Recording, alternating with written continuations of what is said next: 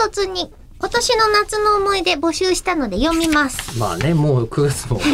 秋もだいぶ深まってまいりましたけども、はい、えー、思い出だからね、はいはい、えー、今年の夏は普通自動車運転免許を取得して初めての夏だったので、あちこち車で出かけましたというくりくりゆうさんからです、うんうんうん、静岡、岐阜、山形、新潟といろんなところに行きました、うん、活動的。すごい。さすがにまだ一人で自宅の車に乗るのが怖いので、どれも家族と行ったのですが、各回とも大体運転距離を折半するくらいは運転させてもらいました。うん、おかげで、去年じゅうがつに納車されたうちの車の走行距離いちまんキロを超えました。うん、お二人の免許を取って最初の夏休みって車で出かけたりしましたかという、もう、ウキウキのメールいただいて。免許を取ったのが、うん、はい、うん、あーと、大学生の時なんですけど、うん、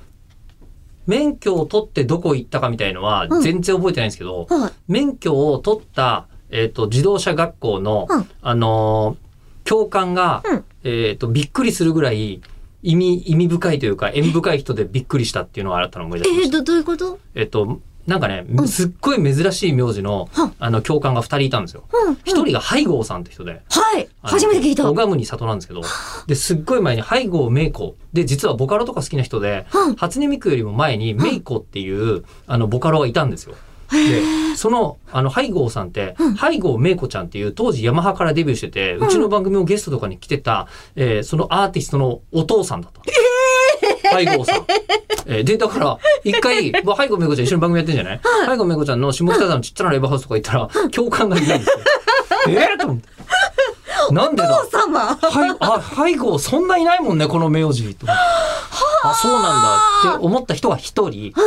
でもう一人があのなんかえっとまあ私漫画好きじゃないですか。漫画読んでて、うん、あのお父さんが自動車教習所で勤めていてみたいな話をこう書いていらっしゃる漫画家さんがいて、うん、で、えー、その方がですね、あのー、水品さんって書いてあったんですよ。えー、でもうあのえりこさんもよくお話に出てくる愛しのムーコその他、ね、ニヤニヤしちゃった。そうなんです。今だって霧もや日和連載中の、えー、あの水品孝之先生のお父さんだったんです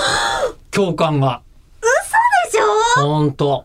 水品さんにめちゃめちゃ久しぶりに会ったけど全然そんなこと言ってなかった。いや、わざわざ言うほどのネタではねえよ。わざわざ言うほどではないけど、当時あの鮫洲にあった自動車教習所で私免許取ってた時に、その将来仕事をするアーティストと漫画家さんのお父さんから運転を習っていた。えー、えー、すごいですね。だから当時反抗だからね。はあ、うん、押してもらいたいんだ。戻ってんのかな、実家とか行くと。そこのあのこうね、ところに水品とかハイゴーって反抗してもらいました。